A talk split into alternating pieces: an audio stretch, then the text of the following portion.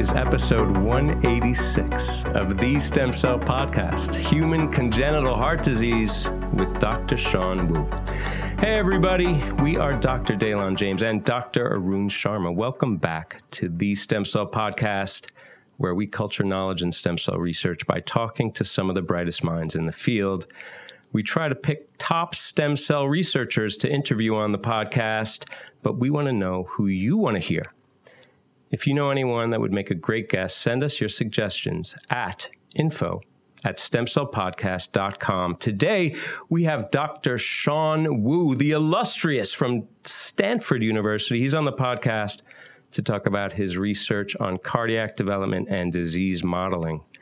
We've also got our usual roundup of recent highlights in stem cell news coming right up.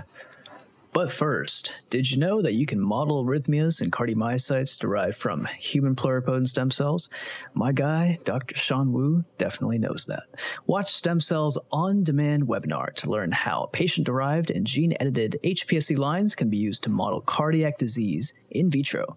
Visit www.stemcell.com slash cardio webinar to learn more. You know, Arun, you're talking about your guy. We're going to talk to your guy in a few minutes. I got to talk briefly about one of my favorite guys in science, Mark Tomishima. Okay, he was at MSK. Now he's at Blue Rock.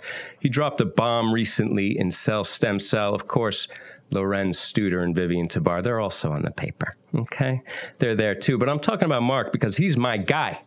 Um, and this is a big story. I think this is a real watershed for the field you know, Parkinson's disease was one of those diseases that were dragged out as a as a, as a, a, kind of a target, something that we could go after with embryonic stem cells, pluripotent stem cells, and I think we're you know we're getting close to that goal. Um, just as the current state of the art, the pharmacologic therapy, it's all about augmenting the dopamine levels in the brain. You use these dopamine supplements or agonists, or you can inhibit the inhibit the dopamine degradation. But these therapies are not long lasting. There's no real neuroprotective effect there. Just kind of masking the symptoms. They've used human fetal tissue uh, and there's been successful transplants of human fetal tissue with uh, reports of long term benefits. But it's tough when you do these placebo controlled double blind studies in the US, um, they haven't reached their primary endpoints. And you can imagine why. You know, any kind of fetal preparation, there's going to be a lot of variability there. Uh, nevertheless, there have been enough successes, namely in this uh, in a Euro funded study, to warrant continued investigation. And there was just uh, actual recruitment was finished of 11 patients in this European Union funded study, Trans Euro. Um, but even so, any kind of fetal transplant is fraught with a lot of ethical, I guess, but also logistical. It's tough. You have preparations that are going to be different and it's limited fundamentally. Um, let's talk about human embryonic stem cells. This was the promise. We talk about something that you can get unlimited amounts of it. You could really, uh, you know, do all the diffs and, and scale it up, and then do a bunch of quality control. You don't have to worry so much about the source of material there, the ethics, the logistics of that. Um, and we've done it. You know, we've done it as a society globally. There have been two patients. We haven't done it a lot. There's been two patients, one in Japan. Um, more recently, there was a patient uh, in the U.S. on a compassionate use basis, and there's even been some data reported on those patients. Uh, but you know, let's get to the nitty gritty here. We're talking about off the shelf cells. That's what we need. We need something that's plentiful and effective um, and quality controlled and made under good manufacturing processes, uh, so called GMP. Uh, and Lorenz and his group, they've previously shown a lot of studies, devoted his whole career to this, and made tremendous strides. He and Vivian Tabar, his partner, as well as Mark Tomishima, my guy. Um, they've done a lot of in vitro diff. They've they've really mastered uh, the recipe. And in fact, there's a companion piece in the same issue of Cell Stem Cell that I'm not going to go into, where they talk about really uh, optimizing uh, the differentiation of these dopaminergic cells. In this story, they uh, really wanted to set out the the standard for preclinical move here. I think they had to demonstrate that the the that these uh, midbrain dopaminergic neurons were authentic um, and that they could make them under GMP conditions. And that's effectively what they did. Look at the paper, there's a lot of details. Uh, the real boom here is showing, of course, the function. Uh, in these mice, uh, they had this uh, Parkinsonian rodents that they rescued the behavioral abnormalities, amphetamine and induced turning. Uh, but you know, bottom line here, this is, I think, the next big step uh, and and really, I think the the the prerequisite to clinical application and trial, and I think that's what we're going to see in very short order. I'm really excited about this story. Congratulations, Mark! You've earned this. Congrats, and a big step. It's a big step for the Parkinson's community worldwide, really, and for medicine in general. I mean, this is the hope, right? ESC derived dopaminergic neurons to perhaps restore motor function in these folks. And as you know, these days there's very little you can do if you are on that spectrum and on that decline when you're having Parkinson's. So it's a big source of hope. And if you can do it in ESCs, you can theor- theoretically do it in iPSCs too. So that's a big plus. You know, just, we're talking about this before the show. It's really a golden age when it comes to ESC, iPSC, and cell therapy in general. Like we were just talking about, like Juno Therapeutics, Sana Biotechnologies, this very recent company that just IPO'd they actually have some IPS products as well. Uh, CAR T, IPS derived CAR T, that's it works. These are huge startups that are getting a lot, a lot of money from their IPOs and from their venture backing. Sana, for example, raised like 500 million or something like that, and it's there's big names, there's huge names in stem cell biology that are backing these companies. Just to give the example, you know, we talked about Lorenz, we talked about Sonia Schrepfer when it comes to Sana, and even Chuck Murray. He used to be on the podcast a while back. He actually joined Sana, uh, you know, Biotherapeutics and is part of their like a pretty senior level scientist in their company now. So it's a golden age. These are not just you know hopes and dreams now. These are actually things that are forming products, companies that are being spun out, that are being funded by a lot, a lot of money. So it's it's it's bottom line, you know, if the patients help, if the patients are benefiting, like in this example of the Parkinson's community, then that's a huge plus. But it's a, it's very very exciting time to be in the cell therapy field for sure. Yeah, it's a tipping point. You know, I look back at, uh, say, Geron, right? That was the first big player that came in, the industrial player that tried to dip into the stem cell field. Uh, and it, it, was a fail. But uh, we're here now. It's a tipping point. I, I don't think uh, we we should be surprised to see more academic investigators moving into the industrial sphere because I think that's what it's going to take to bring the stuff to market. Um, and it's exciting, as you said. You know, just looking at the engraftment in this paper. You know, have a look at the pictures, guys. It's amazing that we're getting the degrees of engraftment I would have never predicted. Okay, and it's not doesn't stop there. You know, this is how you know we're ready for application is because it's enough to show that it gets in and that it works and it has a functional benefit. But then they go the extra mile, and so it doesn't go anywhere else. They do all the nitty gritty stuff that no one likes to do, but you've got to do in order to get the IND approved. So this is exciting, and it's only going to get better. Arun, I can't wait definitely exciting, but we're not all about application here day long. We've got to talk a little bit about the pure basic science too. And the paper I'm going to talk about, in, in my opinion, it's probably we'll call it top three, top three papers so far this year when it comes to just true, beautiful, pure basic science discovery.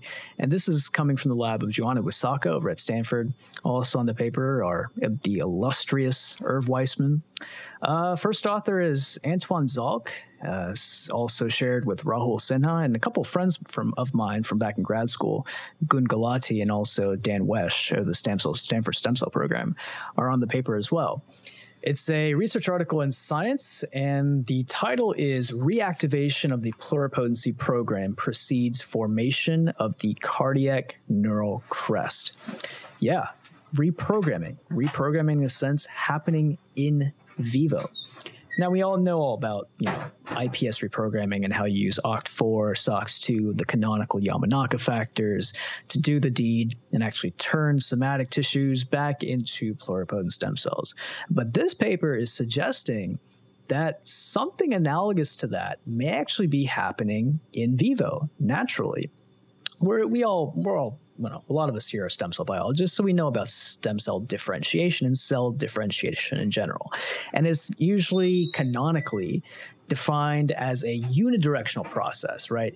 We've all seen that picture of the Waddington diagram where you have a marble at the top of the hill and it's going to roll down to different sections, different uh, valleys at the bottom of the hill. The marble can either roll down into the endoderm side, the mesoderm side, or the ectoderm side. Of course, the Yamanaka paper blew that up. It blew up the Waddington diagram and showed that you can roll the marble back up the hill. And in fact, this this paper uh, from the Wysocka lab is showing that you can roll the marble back up perhaps naturally and it ha- probably perhaps naturally happens in vivo in the context of cranial neural crest cells, which are an exciting cell type because it's sort of straddling the boundary between mesoderm and ectoderm. All right, these cranial neural crest cells are known to turn into mesenchyme and also known to turn into neural and glial progenitors. So they're sort of a precursor to the craniofacial kind of structure, right? That's sort of canonically what they're known as. But the Wysocka lab showed through a bunch of beautiful lineage tracing using Wnt1-Cre, Rosa 26T tomato, and a bunch of single cell analysis, of course, that the reason the cranial neural crest cells actually have that bipotency, the ability to turn into mesenchyme and into the neural and glial progenitors, is because they are actually they actually are right at that cusp. There is a reprogramming process that actually occurs uh, after they initially differentiate down the ectoderm lineage.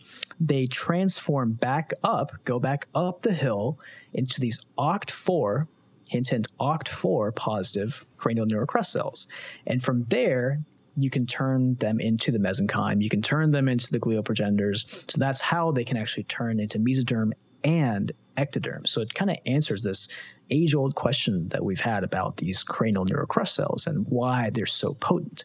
They've actually got a little bit of OCT4 in them.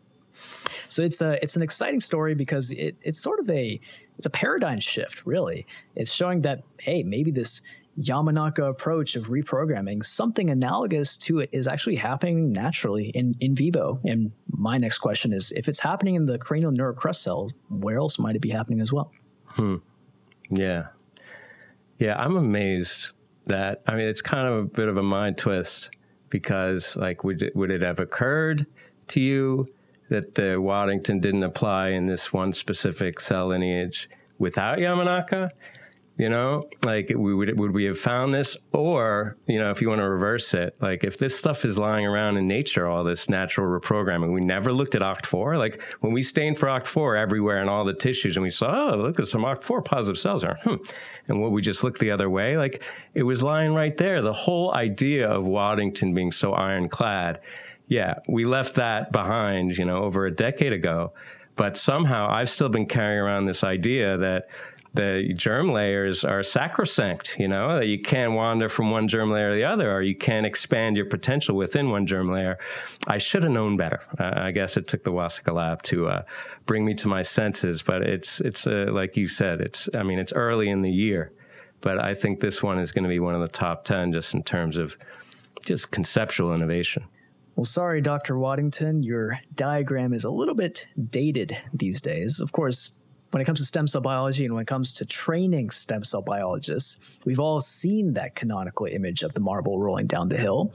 But we've actually covered a lot of papers here on the show in the months recently that throw a wrench in the diagram.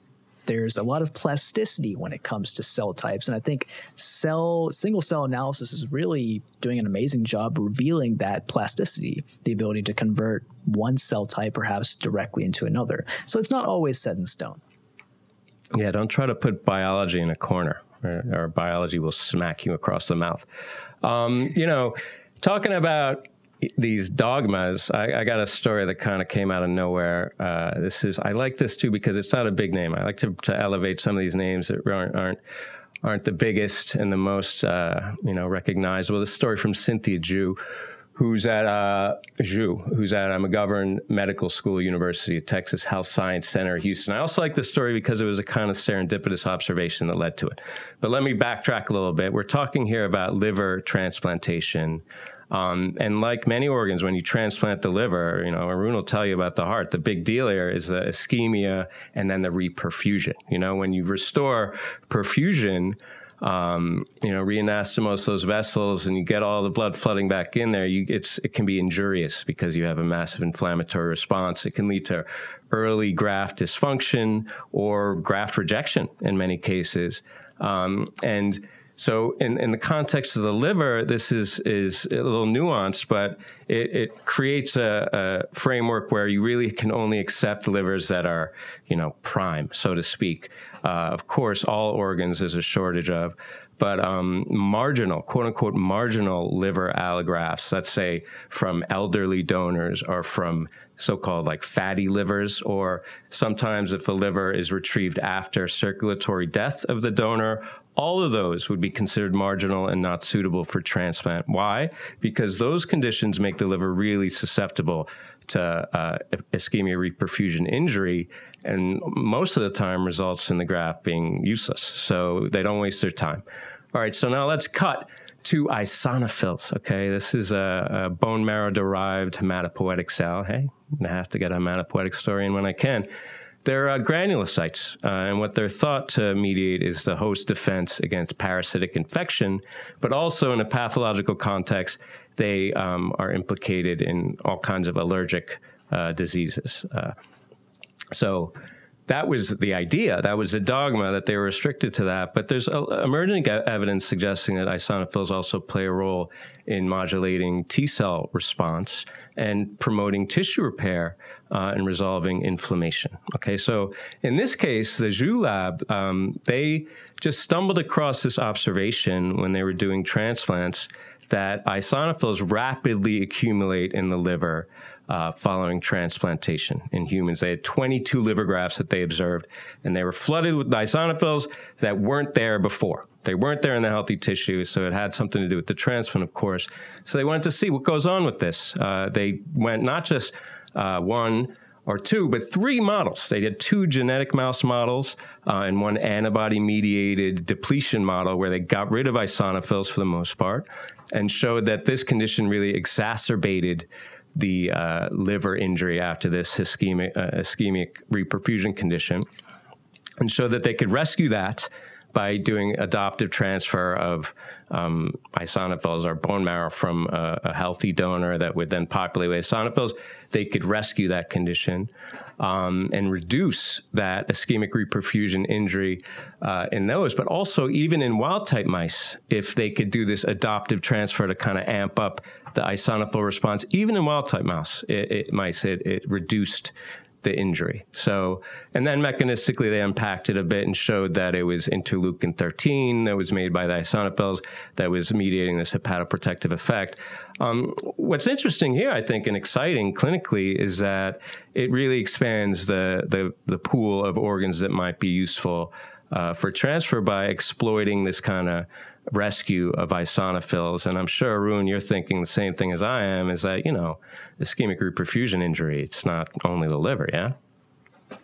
Yeah, exactly. That's the first thing I thought of. IR injury happens everywhere, and it happens not just with liver transplantation, but with transplantation of other organs as well. So the natural question is how conserved is this mechanism? We could all use more organs. Well, I could use one liver. I'm okay with one liver. But the world could use more organs for transplants. So this is if we can really up those numbers thanks to this observation, I'm all for it. Cynthia, make it work. You're halfway there. This is very exciting and uh, you know, I love doing any kind of adoptive transfer. You know, I'm a vampire. So give me some eosinophils, people. oh man. Moving on to the last story of the roundup before we get to my guy my phd advisor dr sean wu. It's a paper that i'm sure he could appreciate. It's a ips cardiomyocyte disease model. Title of the paper is pathogenic lmna variants disrupt cardiac lamina chromatin interactions and de-repress alternative fate genes. It's a Cell Stem Cell paper coming from the lab of Rajan Jain and also Kiran Musunuru is on the paper as well. I believe shared co-last authors from there at the Perelman School of Medicine at the at UPenn. First author is Parisha Shah, and also on the paper is my other former PhD advisor, Dr. Joe Wu. No relation. So, LMNA, laminin A, it's a um, it's a known disease-causing gene. Okay, pathogenic mutations in LMNA cause abnormal nuclear structure. If you've ever run into or seen images of mutant LMNA cardiomyocytes or other cell types, you can see that the normally circular, well defined nuclear envelope is disrupted in these cells, these element mutant cells. And it also confers a disease phenotype, as I mentioned. There's a lot of different issues, but in particular, dilated card- cardiomyopathy, DCM, a thinning of the left ventricle of the heart, which you know ultimately can lead to heart failure. There's been a lot of interest in understanding how these LMNA mutations actually link directly to dilated cardiomyopathy. And how they cause these tissue restricted disease phenotypes. So what these folks at UPenn did was, you know, relatively straightforward. They introduced these element A mutations from folks with dilated cardiomyopathy into iPSCs, differentiated them into cardiomyocytes, something that I do, still do here 10 years later, and found that the iPS cardiomyocytes, specifically the cardiomyocytes, not hepatocytes, not adipocytes, have this canonical nuclear uh, messed up nuclear morphology and also disruptions in peripheral chromatin. Okay, and the disrupted regions of chromatin were actually enriched for transcriptionally active genes and regions with lower uh, contact frequency of laminin B1. So you have a, a, a altered nuclear envelope but not only that, it's not just a structural problem. You're actually connecting that to an epigenome level issue that's leading to a transcriptional issue. So structural, transcriptional, epigenome, the the great triangle, right? so, and to finally to wrap things up, you know, we've talked ad nauseum, and we'll talk to Sean about this as well, about how this is a limited model because iPS cardiomyocytes are immature. But they brought it back to the patient. They brought it back to the primary cardiac tissues and found that the myocardium, the cardiac muscle from folks with the LMNA variants, also had these uh, altered transcriptional pathways, non myocyte pathways, and also the altered nuclear structure. Okay. So, what they proposed here was that this lamina nuclear network is actually important for safeguarding the cellular identity, and that when you have a mutation in the LMNA gene, you might disrupt the chromatin structure, which ultimately leads to transcriptional abnormalities, which ultimately leads to misexpression of genes. So it's a it's a beautiful story. It's really connecting multiple facets of cardiac biology, bringing it back to the patients, uh, helping us understand a major cause of a major disease in dilated cardiomyopathy. I hate to do this to you, partner, but you know, you're always talking about the heart, the heart, and the thing that plagues the heart. It's the immaturity, the immaturity. What is that relevant with this lamina? Because I, I get confused. Lamina isn't that the whole uh, progeria? There's so I, I mean it's so deep. It's so deep on this that I'm kind of lost. But um, what about the maturation and implications of that? Do you think that that's I mean it, it's relevant? I think it is relevant, and I mean you're right. Progeria is a disease of premature aging, so perhaps iPS cells are better suited to model a disease like that. But the reality is, dilated cardiomyopathy often only manifests in adulthood, like after decades and decades of development, mm. right? Adult development. Whereas, as you know, these cells are made in a manner of weeks. So, sure, you can recapitulate the altered nuclear structure. You don't have those nice circular nuclei, but there's a disconnect, right? You have adult disease, you have immature cells, ah, hate to sound like a broken record, but hey, maybe we can talk to Sean about that. Yeah, well, I, I put it on you. My apologies. Um, but let's get on with it from one Wu to another, shall we? Before we get there, I got to ask you guys a question. Do you work with skeletal muscle progenitor cells? The stem cell technology's human MyoCult workflow supports your muscle research from start to finish, allowing you to derive, expand, and differentiate human skeletal muscle progenitors you can also expand mouse myogenic progenitors using the mouse MyoCult expansion medium. Look into that. To learn more, go to www.stemcell.com slash myocult. Now on to the interview. All right, everybody. today on the podcast, we have a special guest, a friend of our co host Arun, a friend to the whole scientific universe for that matter, Dr. Sean Wu, who's Associate Professor of Cardiovascular Medicine at the Stanford University School of Medicine. The Wu Lab uh, focuses on identifying mechanisms responsible for human congenital heart disease. Sean's lab uses mouse models and pluripotent stem cells to study cardiovascular developmental biology and to engineer cardiac tissue. Sean, thanks so much for joining us today on the show. Yeah, thanks a lot for having me on the show. Really looking forward to this podcast chat. Yeah, thanks for being here, Sean. Fun fact for our listeners you've been a mentor of mine since even before my PhD in your lab. We actually met way back when, back in the dark ages, when I was doing an undergraduate summer program at the Harvard Stem Cell Institute. And that's when you actually convinced me to join you over on the West Coast as you re- relocated your lab to Stanford. So I know what you're all about, and we go way back. And our listeners probably know that you're an expert on all things cardiac development, mouse and human. But your lab has actually recently branched into other areas of interest too, like uh, 3D printing, for example. And we'll get to the cardiomyocyte proliferation stuff in a little bit, but give us a current overview of what the Sean Wu lab is working on right now, cardiac development and otherwise. Yeah, so Arun, it's uh, great to have this chat with you and great to reconnect. And you're bringing me back a lot of good memories from the years of you having been in lab and even you know prior to that when you were back at the Harvard Stem Cell Institute uh, it you know certainly has been quite interesting watching the development of the field um, and also uh, kind of be part of a lot of the interesting and exciting work that's been going on.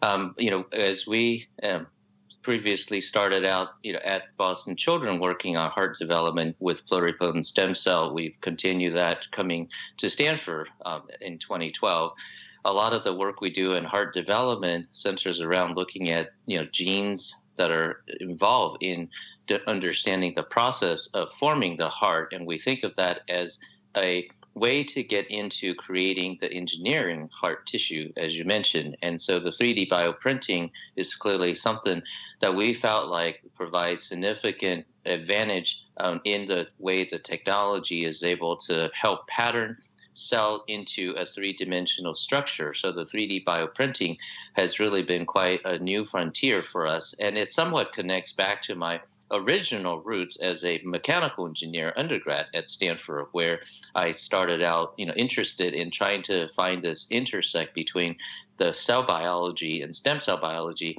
um, with engineering. And so the 3D bioprinting really pretty much um, is a very interdisciplinary area that allows um, you know some creativity and, and also a lot of um, sort of the cell understanding of how it works. So what we're really excited about is being able to create a vascularized tissue that enables perfusion the way the normal tissue would, and we feel like the way the engineering of the cardiac tissue has been has not really uh, taken on in the way that the native tissue work, which is having a immediately perfusible arterial in and venous out blood supply. And I think most people over the years have recognized the challenge of trying to engraft any large size tissue within the body that needs a fairly immediate blood supply um, to the tissue itself. You know, so uh,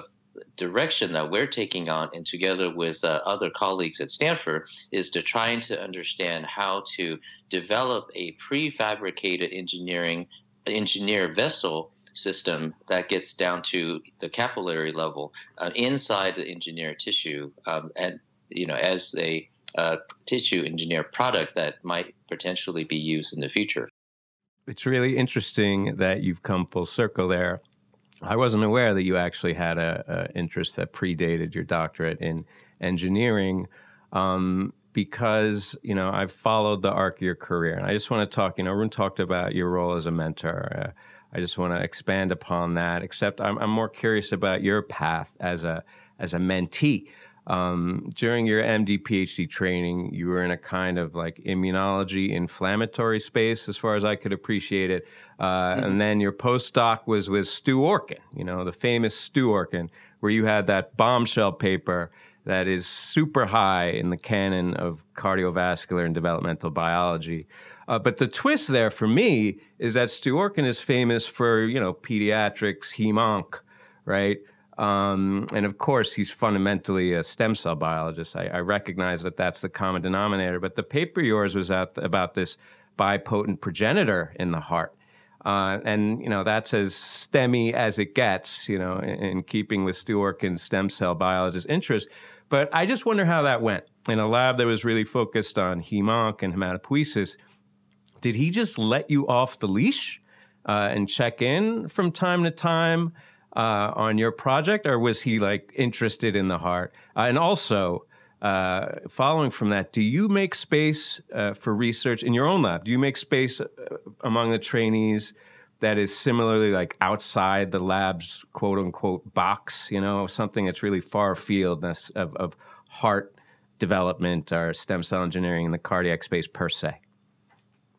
Yeah, so that's a great question, and there are many dimensions, I think, of what that actually covers. So I'll sort of start with the reason of having switched from working on inflammatory vascular biology, which connected closer to my clinical link and interest in cardiovascular medicine than necessarily, say, stem cell, which I think has pri- previously not necessarily been an area the cardiovascular people have gotten into until relatively more recently.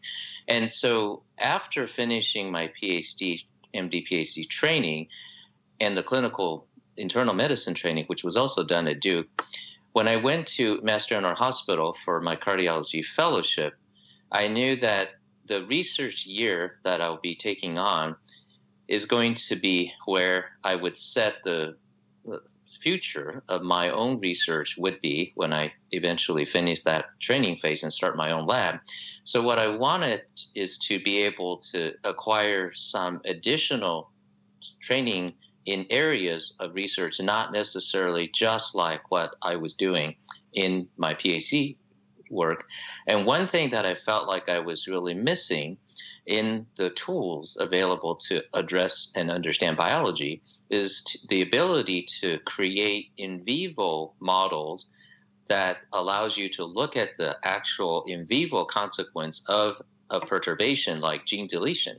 And, and I think that was born out of the fact that my PhD centered a lot around biochemistry work, where everything was done as in vitro testing of different you know chemical reactions or treating factors on cells and reading the readout in cells in culture, to me, it was somewhat missing the dimension of knowing how that process connected in vivo. So I wanted to have the ability to do a in vivo work to show what I was interested in doing in vitro could have a consequence in the in vivo context. So when I was looking for potential mentors, that was one element that I was looking for someone who can create in vivo models with gene knockout, as an example. Mm. And so Stu Orkin was someone who had done gene knockout work from quite some time ago and has created many different gene loss of function um, through conventional knockout in ES cells that was then implanted in the chimera in mice to create the mouse model. So that fit a certain interest and dimensions that I have. Um, the other interest was actually the heart development side, which was again brand new, and Stu Orkin actually did quite a bit of heart development work along with the hematology and mm. oncology work. So even though his lab was very well known internationally for hematology, because the factor he was interested in, this GATA transcription factor, had one set of them that regulate cardiac development. Mm. He had always one or two people prior to me joining the lab who would get involved in some aspect of heart development. So there was at least some link with cardiac that he had to have had an interest in having me come and join the lab. Um, but it certainly was never the main interest of the lab. So there was time to time when I was in lab feeling a bit on the fringe of what everyone else in the lab is doing. So it was a bit, you know, uncomfortable, I think, as a trainee at the time to feel like you're never what the main interests of the lab have been while you're doing that. But I also felt like it was an advantage if I can get over the uncomfortable part of it to be in an environment where people are doing such interesting and creative science that other people in the cardiac field have not actually been doing. Mm. You know, so for me, it was one of these things that if I sort of could get through that unease of what I would be able to do and could I really do something interesting here in an environment that other people are not there to immediately help me with my own research project, but sort of more peripherally help me, then I could potentially get into having something new and interesting. And then so the paper that came out working in Stu Orkin's lab, you know, was I think fortuitous in the sense that I managed to sort of work my way through a lot of the science of heart development largely on my own with some you know experts around in the Boston community who were very gracious in you know meeting with me and talking about you know some of you know their work and their ideas. So people like Bill Pu at Boston Children, you know, was extremely you know great in being able to uh, you know provide that kind of help. I also had in a somewhat of a um, informal role as advisor uh, from Cricket Simon, who Arun uh, know very well, working in her lab. So she has always provided me, you know, lots of you know very useful advice over the years as I was doing my training. So, you know, I was able to get advice from people, you know, more informally about the field, but the actual work that I've done was having to really be done in you know mostly on my own. But i felt like that was kind of a good way to you know really learn how to do science and be very independent. And in stu orkin's lab you really do have to be very independent in that sense because he is very hands off when it comes to what you do with your own research on a day-to-day basis you know so when you meet with them you talk about science at a very very high and conceptual level and not about the very nitty gritty details of what exactly you know you were doing with a particular experiment or with a specific reagent per se.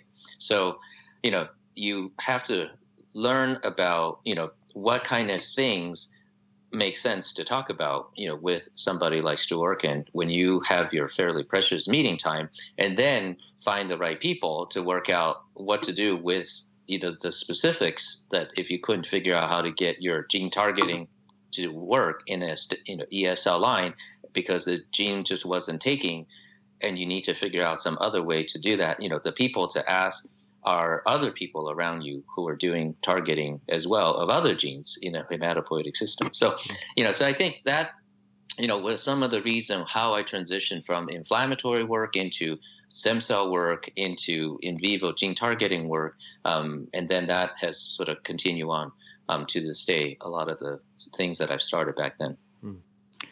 Yeah, you know, kind of coming full circle. I mean, a lot of it, a lot of the mechanisms and discoveries that you made back in the day, you know, the the foundation for a lot of the work that folks are doing right now. But even when it comes to, you know, making better iPS cardiomyocytes, making them more mature. And in fact, you you're still working on that exact topic, utilizing some of these fundamental principles of cardiac developmental biology to improve cardiac differentiation in vitro. And you actually recently published a paper in Cell Stem Cell that utilizes this show's favorite cell signaling pathway, the, the Wnt signaling pathway, to actually activate the proliferation of cardiomyocytes. A cell type doesn't that doesn't normally divide, right?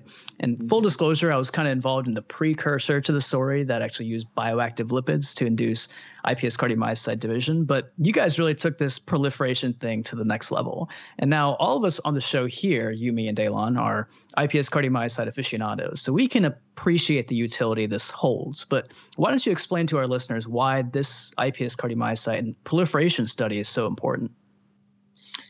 Yeah, so thanks for bringing that up because as many people who work in cardiac tissue engineering realize is the number of cell that you need to create a full scale engineered tissue is just tremendous, you know, on the multiple billions level for one you know construct that you create. And if you were to do this on a scale of experimental testing many constructs for repetition and many different experimental design it adds up very quickly the number of cells that you need. And for most part people are only able to generate you know a few million 10 million 50 million for each differentiation which as i think everyone certainly here knows it's quite you know time intensive and resource intensive. So what we wanted to do is to figure out a way to generate an extremely large number of cardiomyocyte that starts off from the point after you've already finished with the initial steps of differentiation. Because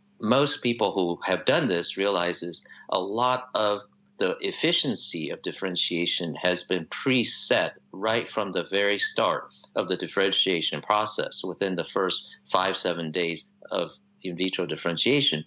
So if you have to continually go back and restart that same process, you take into a lot of variability from experiment to experiment to experiment. But if you can get to the point of having certain number that's already committed as cardiomyocyte and then really scale that up afterwards, then you have this significantly larger number of cardiomyocyte that are relatively consistent because they come from the same differentiation stage, and then expand that into a scale that allows you to make a lot more constructs. So that was one of the reasons for having you know an interest in figuring out how do you expand the cardiomyocyte itself because it allow allow you to not keep doing the cycles of starting each differentiation that takes into a lot of variability. So that's sort of one thing. But the other thing was somewhat related to this interest in the biology of cardiomyocyte maturation. I think most people have had interest in trying to figure out what is it that the cardiomyocytes you know go through as it mature and shuts down on its ability to proliferate and if the proliferation is the interest, then presumably it relates to the inhibition of maturation or reversal even of maturation. So the two are like you know what many people think of as two sides of the same coin. If you want to proliferate, you have to suppress maturation, or if you want to mature, you have to suppress proliferation. And for us, I think Wnt really plays a lot into that particular process because in many biological systems, Wnt clearly is a major regulator that comes right in that nexus of proliferation and maturation or differentiation. So when we first started out testing, it was, you know, not entirely sure in our minds if this reapplication of the Wnt pathway after the cardiomyocytes have already been committed was going to work out because many of the previous work have centers around Wnt stimulating progenitor to enable expansion of the progenitor. But when you want to make cardiomyocyte, you have to silence. So it could very well have been that if you take a cardiomyocyte that's already committed and you apply Wnt, either it would just not respond, which was one possible outcome, or it would make the cells turn into something different and no longer cardiomyocyte, which wasn't necessarily what we you know, may want either. So there was a lot of possibility for not having this actually happen. And what we were pretty excited that it actually worked exactly the way we have liked, which is the Wnt stimulation suppress the maturation, so slow down that natural progression of becoming terminally differentiated and exiting cell cycle, and somewhat suspend cardiomyocyte in this immature state. And it's by having this suspension of this very immature stage cardiomyocyte that enable us to leverage the native proliferative potential so that the cells could continue on and expand and expand. And the, the important part, in my mind, of, of having the Wnt do this rather than other ways of inducing proliferation, like overdriving a cell cycle process, is that the Wnt pathway can be turned off eventually. And when you turn off the Wnt pathway, the cells will continue and forward differentiate and mature naturally into the cardiomyocyte that they are to be. You know, so having the ability to control the expansion and then having the control to make it differentiate and mature are two things that are clearly extremely important in the cells that we want to have for the engineered cardiac tissue. So there really were two things about this expansion, you know, that we were quite lucky in being able, you know, to uh, accomplish with this paper, you know, that now allows us and many other people, you know, to utilize this strategy for either disease models or engineered tissue creation. Um, that we're certainly, you know, going, you know, full steam on trying to use use this for our in, uh, tissue engineering applications. Yeah, and that's it, right? At the end of the day, uh, we're moving from early days that was concept, theory, promise to now, you know, making this actually real, practical. And that's a matter of scale. You got to scale this stuff up, right? Um, but getting back to the basics for a second, I'm going to presume to label you as a developmental and or stem cell biologist with a clinical focus, primarily on congenital heart disease. That's what I'm calling you, Sean. Okay, bear with me. Um, of course, though, heart defects are, are, are a huge issue, right? Uh, 1% of all births, that's 40,000 a year in the US alone. Um, but on the flip side of that, there's heart disease, right, which kills about 650,000 a year in the US. So it's a different scope of the problem. But then there's a whole other thing, you know, a, a heart defect in a baby, the whole potential for their life versus someone near the end of life. Who knows? Um, I can imagine uh, part of the freedom uh, of having so many problems, so much unmet disease burden, is that you're allowed to just work on the problem that's right in front of you, or uh, you're allowed to work on the problem that you have the best tools to address. Um, but uh, uh, the question is, are there other factors? You know, we talk about differential scope here of, of disease burden there. Are there other factors, namely like funding availability, the scope of the disease, as I said, the difficulty of solving the problem, like making a whole heart from scratch? That's pretty tough. Um, do any of those parameters have an influence or drive your specific research inquiry? You know, are there these extrinsic factors that kind of shape your efforts? Yeah, that's also a great question. And how to make decision on whether to go into a line of research, you know, or go into applying for a certain grant, I think is, um, you know, always a challenging decision that requires, you know, a bit of strategic, I guess is best word that I can say, um, you know, sort of strategic thinking. Um, as an example, so for the probably the entire career so far that I have not spent a lot of effort trying to do direct cell injection into the myocardium. And there are many people, you know, over the last almost two decades, um, trying to inject cells into the myocardium. For me, it was an approach that I had a lot of issues with.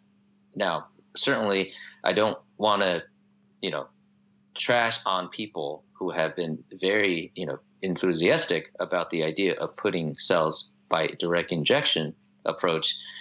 But for me, there was a lot of things that felt very challenging, you know, for that to actually work and take it all the way into a therapy. And this is where some of the clinical training and clinical background for me that has come into it. When you see the kinds of cells that are injected, or if you see the amount and engraftment that people are able to convincingly demonstrate, from where that is and from what you need to actually treat somebody who has the kinds of heart disease that you see people you know mimic in animal model there's just so much more that has to happen before you get to the point where you're coming anywhere close to what the clinical side would feel, you know, convinced that something is actually there for this to work eventually as a therapy to be willing to take this on into a much larger scale clinical trial.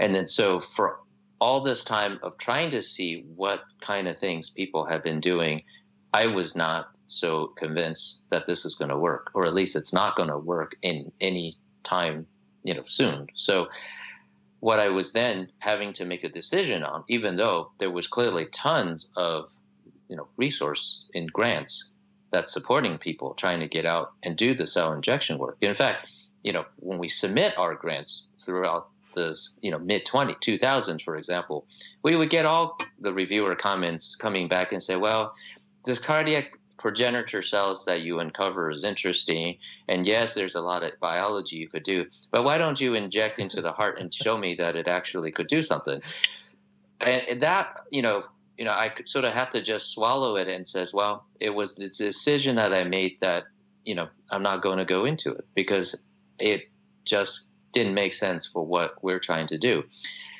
So the only part for me that so far had made more sense is to be able to create an engineered tissue at a much larger scale and having the cells that could survive and try to identify ways for that to be useful. Again, I'm not necessarily um, going to be able to predict if the engineered tissue graft is going to do better than injecting cells by you know solution with single individual cells as particles but there's conceptually for me something you know more appealing and interesting in creating a full scale tissue and then try to find a way for that to work its way back into repairing injuries than to just do the single individual cell injections mm-hmm. you know so you know so that's what I made my decision on, which of course probably meant that I had missed out on many, many millions of dollars of research, you know, that I might have been able to get just by making the decision to actually do the cell injection experiment, like, you know, my reviewer, you know, had wanted to see.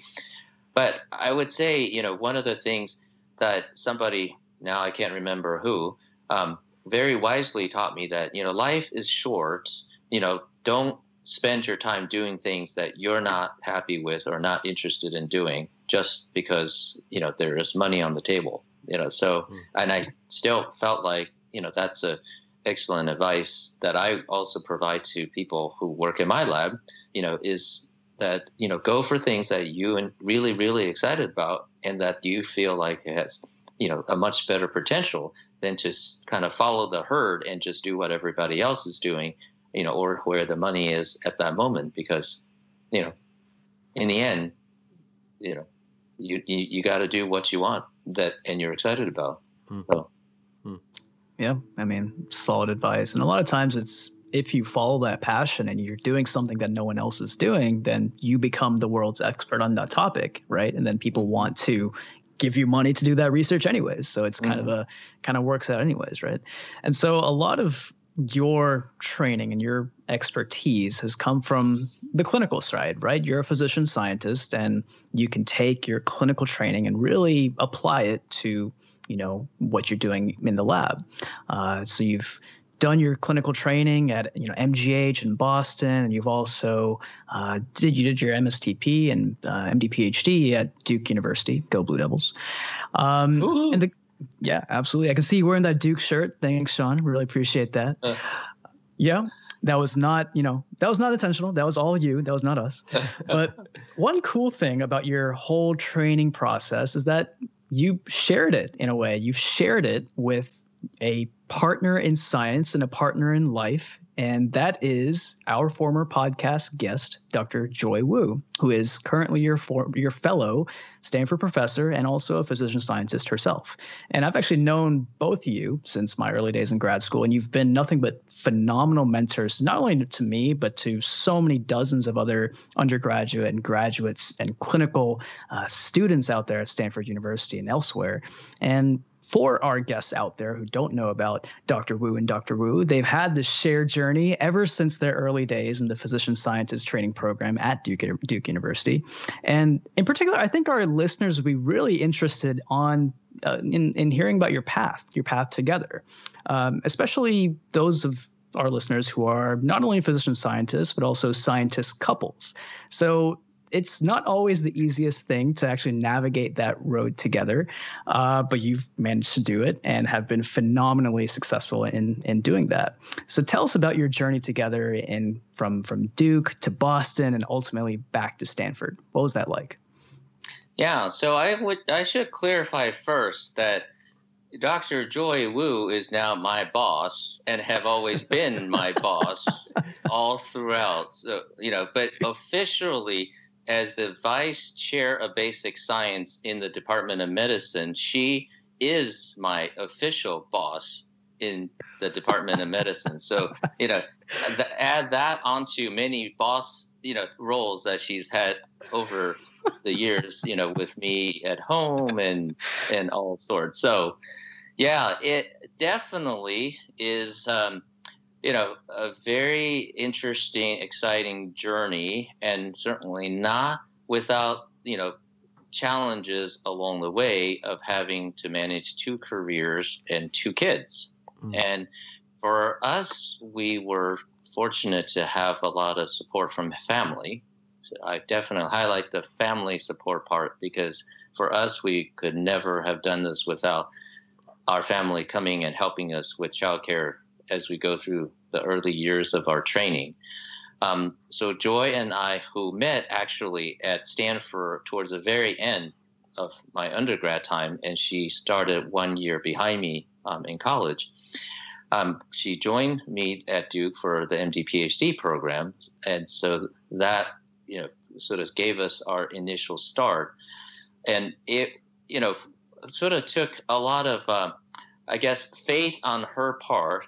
And, you know, our kids now sort of thought that was entirely crazy and irresponsible that she would have left to go and join me at Duke after only knowing me for such short period of time, you know, and making a whole entire life decision on somebody like me you know, to actually go to Duke for her MD PhD training as well, when she could have also other great opportunities for doing MD PhD training elsewhere.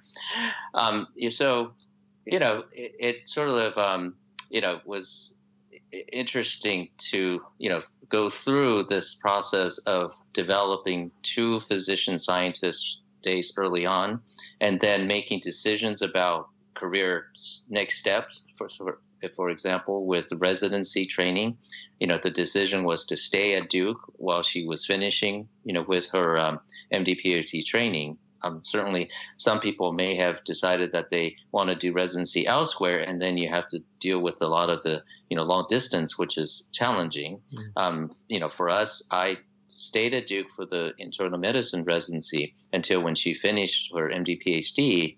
And then we both were able to move together to Boston when I started my fellowship and she started her internal medicine.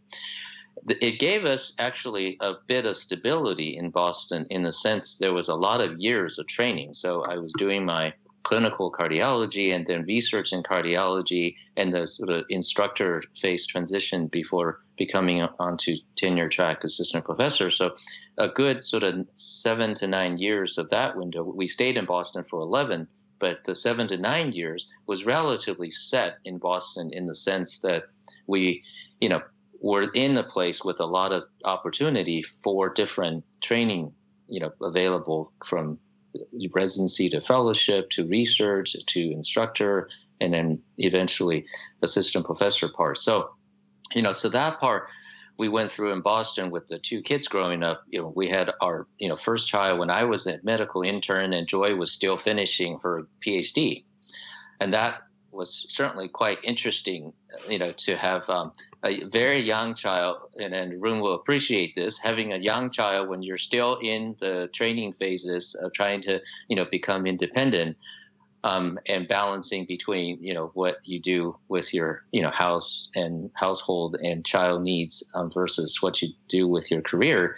Um, and it took a lot of, um, you know, sort of negotiating and, you know, agreeing on, you know, what is the best thing to do and uh, you know and a lot of sort of back and forth you know at one point you know one person take up more of the shares of what you do at home and then you know you make sure you recognize and remember that and then you do that in you know reverse the next go around so you know so i think for people who you know sort of wonder about how this two career you know with kids you know would you know work in a uh, you know in the family you know, I think at the end of the day, it really is a lot of um, you know mutual respect. You know, like your spouse's career is just as important as yours, so you know you have to you know recognize that. um, and, and, you know take care of it because you know, I think at the end of the day, you know you're going to have to you know live with each other you know and sort of face the fact that if you know if you did not do your share of the housework and you did not do your share of the child care you know somebody else is going to have to you know pay for that. Um, so so that's sort of how you know we uh, try to deal with it throughout our career. And also again with the uh, the job transitions. And i think you know this is one thing it's very you know complicated and confusing and job transition. How do two people you know make the decision to move and where would you actually you know go? And for us it was the time when you know we were in boston you know we were running our lab kind of getting started. And then you know we made this move out from california from boston to california you know and a lot of people over the years have asked me like you know what is it that you know made you decide to move out west um, and it's definitely, you know, a uh, you know a good question because you know we were both running our lab. You know, things were getting going and we were doing well. You know, we were both on this NIH Directors Pioneer, the Innovator Award. So there's not necessarily like a reason that we had to move. Um, you know, but there was a lot of reason why we did. Uh, one of which is we had a lot of family out on the West Coast and it was really you know good to be able to you know join our families who have been on the west coast joy's sister was in san francisco. My sister lives in mountain view which is just one town over from palo alto.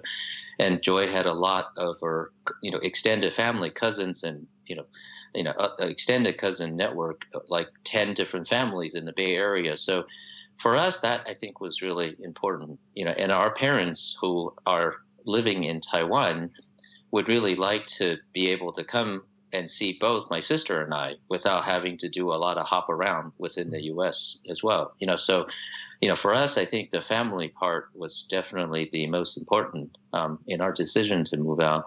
Um, you know, but you know, also it, it, was a little hard to turn down being in California for one, um, and also you know having come back to where the two of us met, you know, originally as undergrads. So you know, lots of different things, you know. But I think, you know, to some degree, um, you know, it, it, took a while to get to this point, you know. Um, but again, as I said, the most important, you know, is just sort of remember, remember remembering what's the most important, and that's your family, you know, your spouse, your children, um, you know. And I continue to still feel the same way. It's quite a journey. I, I have to admit that the idea of working closely with my wife, much less answering to her in a professional capacity, gives me serious anxiety. Mm. But I must say, nevertheless, I'm jealous of you two, the Wus, as well as Arun, but not because you live and work so closely with your wives, your spouses, but because you guys are in California and you're likely to reap the benefits, either directly or indirectly, of the re up of Proposition 71, the Proposition 14 that was recently approved this election. It authorizes 5.5 billion additional dollars in funding. That's added to roughly 3 billion that was initially allocated and has mostly been dispersed. The CIRM has had a bit of a rocky road in its growth and maturation. We actually interviewed Kevin McCormack, who's a spokesperson for the CIRM, in episode 100 of the podcast. I invite you guys to listen to that. He he very nicely laid out the evolution of the CIRM.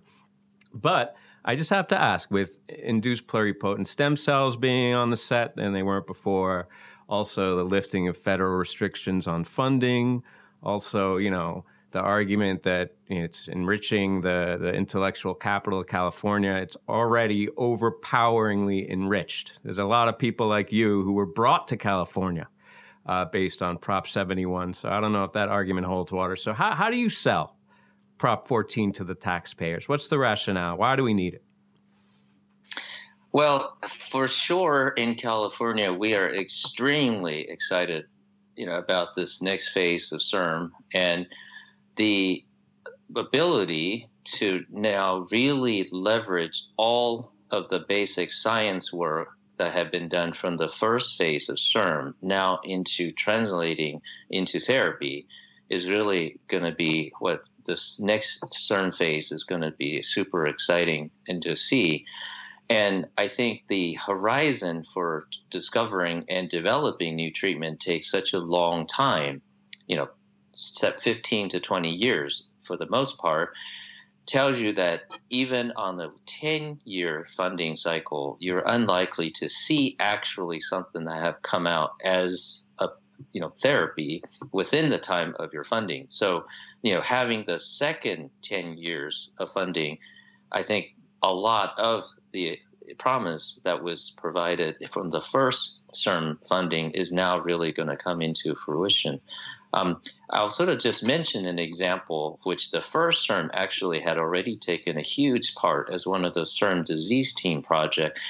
At Stanford, Irv Weissman and Ravi Majeti had worked on CD47 monoclonal antibody as a strategy for treating tumor.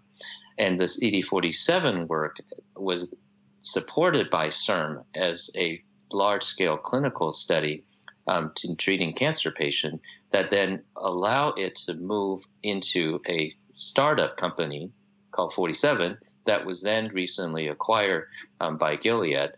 So the you know process of this entire development time you know was such a you know long scale. They started the work probably about 15 years ago in this identification of this molecule CD47. You know, to finally then obtain the CIRM funding to then move on into developing a commercial product.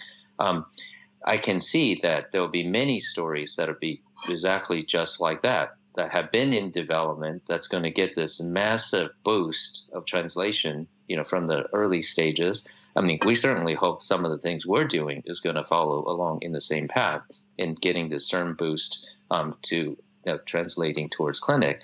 Um, but you know, I think that CD47 example um, is going to be something I think a lot of the California taxpayer is going to get to see, mm. and that it's going to make them very proud of having agreed in voting for this initiative to support the continuation of the stem cell work. Uh, so, you know, again, could not be more excited about the possibility, um, you know, to be able to do this um, in California. Yeah, you know, fortunately or unfortunately, these things take time. And fortunately for us here in California, we have, you know, a, a, an extension of this amazing program in CIRM. Um, not only is it instrumental for developing scientific careers, but most importantly, it's instrumental for developing therapies. And, you know, uh, hopefully the patients are going to really benefit from this and be proud of the the efforts that CIRM is doing and has done. So we got to let you go, Sean. You know, we could talk to you forever. I could talk to you forever, and I have talked to you forever. but um, we got to let you go now. And before we do, we're going to ask you a couple of last quick rapid fire peripheral science questions. So starting off, what non-science book are you reading or that you've read recently that's awesome and that you would recommend to our listeners? Well, you know, I, I, should tell you before I talk about that is I cannot, you know, leave this podcast without mentioning I still have this mug that says cardio psychiatrist in my office from Arun, which attests to how much time that I spend in the office talking to people in lab. So, uh, yeah, so you know, it, it uh, I, I'm very fond of that mug. Everybody comes into office asks me about that. You're welcome. um, so books, yes, there are a number of different books that I read, but I got to say that you know as I get older, my memory starting to fade. But of what I can remember relatively more recently is the Michelle Obama book, and the Michelle Obama book was uh, really interesting, you know, for a number of different reasons. I am sort of a aficionado for biographies. I always love to read what is it that people experience and how it shaped their thinking and how the, you know, sort of led to decisions that they make. So, you know, for me, biography, uh, you know, is just, you know, exciting and riveting. Um, but Michelle Obama's book was just you know, so interesting to see that the way that she described, you know, her childhood growing up, how to deal, you know, with some of the racial tensions, you know, in the community as she was growing up, and sort of see how she met this chap named Barack, um, and how it then led to this run into the uh, you know presidency, and also you know some very you know interesting tidbits that she talks about during the time of presidency and her trying to maintain a family inside the White House and what it took to get around the Secret Service to get out just to watch the fireworks outside for July 4th. You know, it was, uh, you know, such an interesting book, you know, that she wrote, you know, in a very personal way. I'm, I'm a big believer in talking to people in this very conversational, approachable, you know, way to explain, you know, what are even very big, you know, philosophical topic. And she does such a good job, you know, in that book. So I highly recommend anyone to do it. Read it. Yeah. It's a it's an exceptional book and uh, an interesting parallel there. You know, a lot of that book was about um, powerful couple and how that powerful couple managed to maintain their relationship while taking their hmm. careers to new heights. Although I don't think you and Joy have Secret Service. Though correct me if I'm wrong. Maybe Stanford provides. It's called Alexa. it's called Alexa. Gotcha, gotcha. So finally, wrapping things up, fill in the blanks. These are rapid fire fill in the blanks. The biggest thing in the stem cell field right now is blank. Oh, yeah. I would be I don't know. It's hard to say any one thing without offending other people when it comes to a question like the biggest. You know, come on, Sean, give me an answer. I mean, I'll, I'll, give you a safe answer. I know that people probably are not looking for safe answers, but this is a safe answer. The safe answer is adding on the CRISPRing to the stem cell. You know, I think it combined two things that clearly have had huge momentum in science within the last you know 15 to 20 years. Mm. Um, the stem cell already gave you such an amazing platform to work with, develop developmental biology, um, and also engineer tissues for therapeutic application.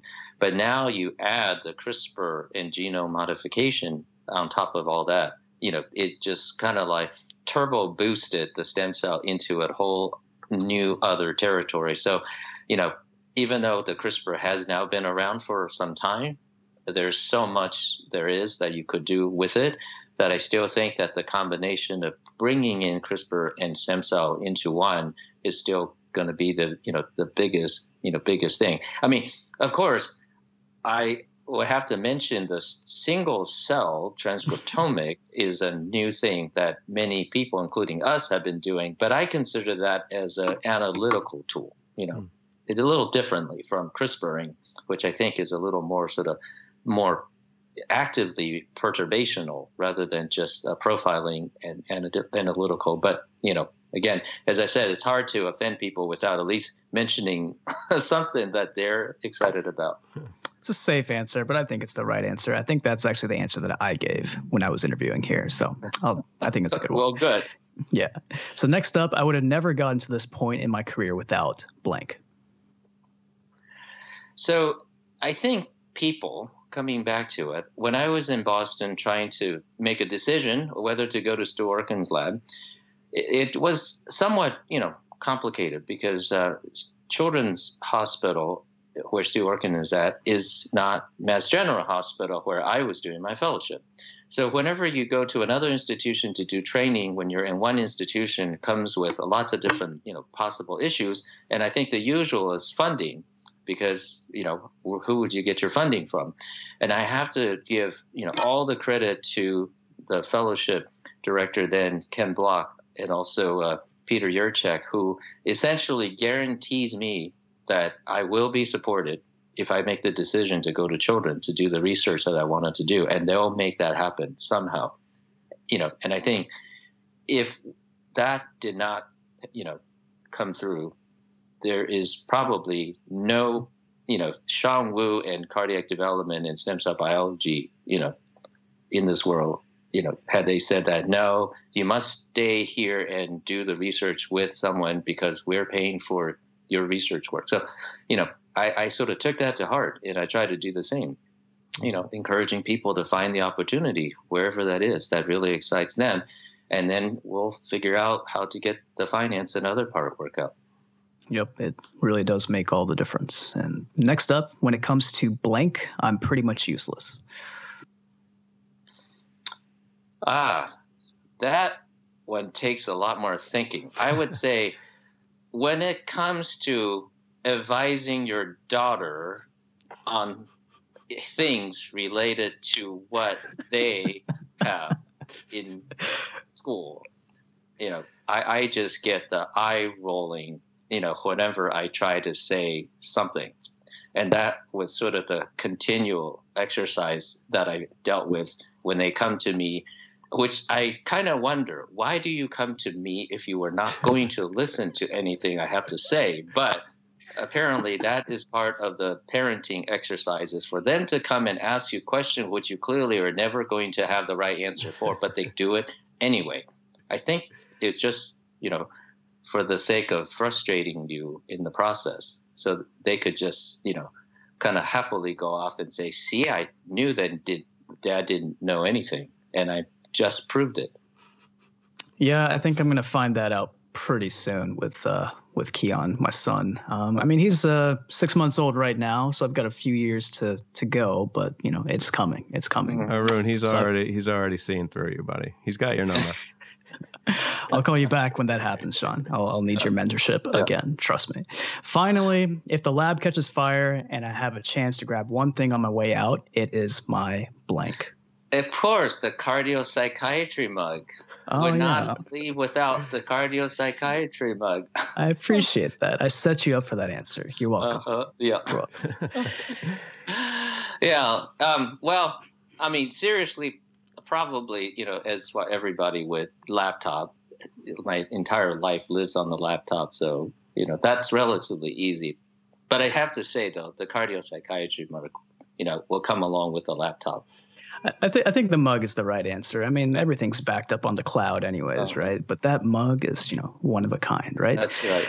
Yeah. well, Sean, just like you, you are one of a kind, and I am so fortunate and thankful to have you as a mentor and have had you as a mentor for like the last 10 plus years and hopefully well, well into the future. So thank you so much for joining us here on the Stem Cell Podcast. It's been a blast catching up with you and can't wait to catch up with you in person, hopefully, not too long from now. Fingers crossed.